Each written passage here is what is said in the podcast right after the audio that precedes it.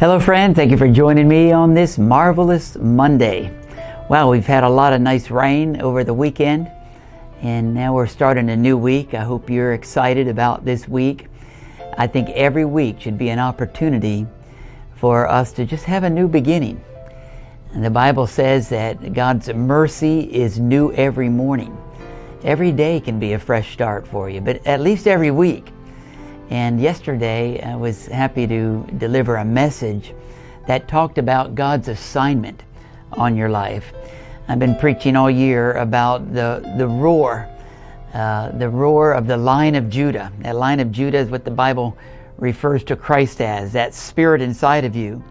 And that lion uh, speaks about the, the courage and the strength that the Spirit of God gives you. And the roar, Lion of Judah roar, has been our theme. Uh, that's about your ability to declare and decree. And uh, one of the ways that you get your roar on here in the day that we live on, that we live in, is to really recognize that you're living on assignment, that God's got a purpose for you in the world today. From your mother's womb, He conceived you. You're here because of the miracle of conception. And the Bible says God knows your beginning and your end and everything in between. In Proverbs 19, verse 21 says, Many are the plans in a man's heart, but it's God's purpose that prevails. So God's purpose is upon your life. I was preaching that yesterday. If you missed the message, go pick it up. I think it'll be valuable to you. So I was talking about uh, the story of Paul and Silas in Acts chapter 16, and just talking about how the disciples and apostles of Jesus' day, they really lived on assignment. If you look up that word assignment in the dictionary, it, it, it means uh, a particular duty.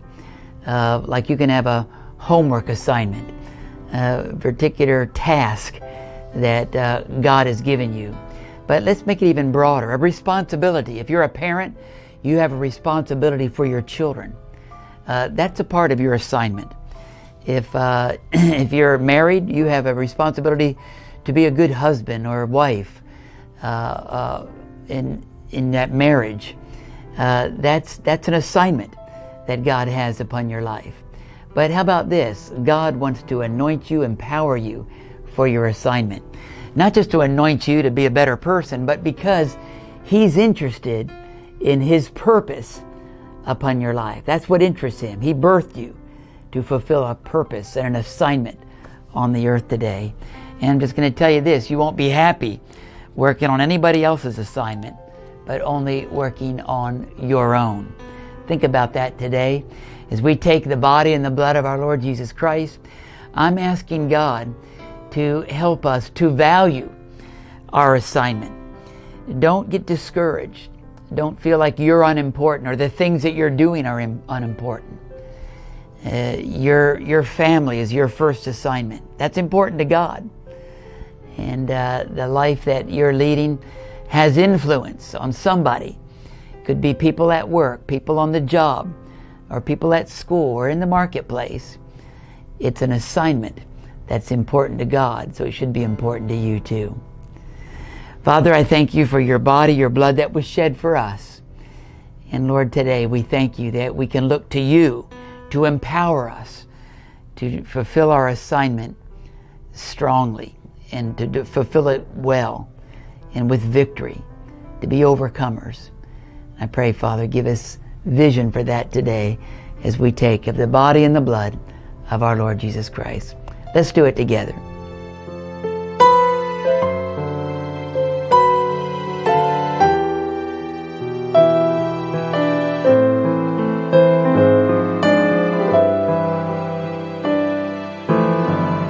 Thank you, Father. Thank you, Father. Lord, at the beginning of this week, I pray, Lord, give somebody hope and vision. Lord, that you are empowering them to get through every step of their assignment. Bless every home, every family, every marriage, every business. Lord, let us reflect you well by being victorious, overcomers in every circumstance. In Jesus' name, amen. Amen. God bless you. I love you. Until tomorrow, bye bye for now.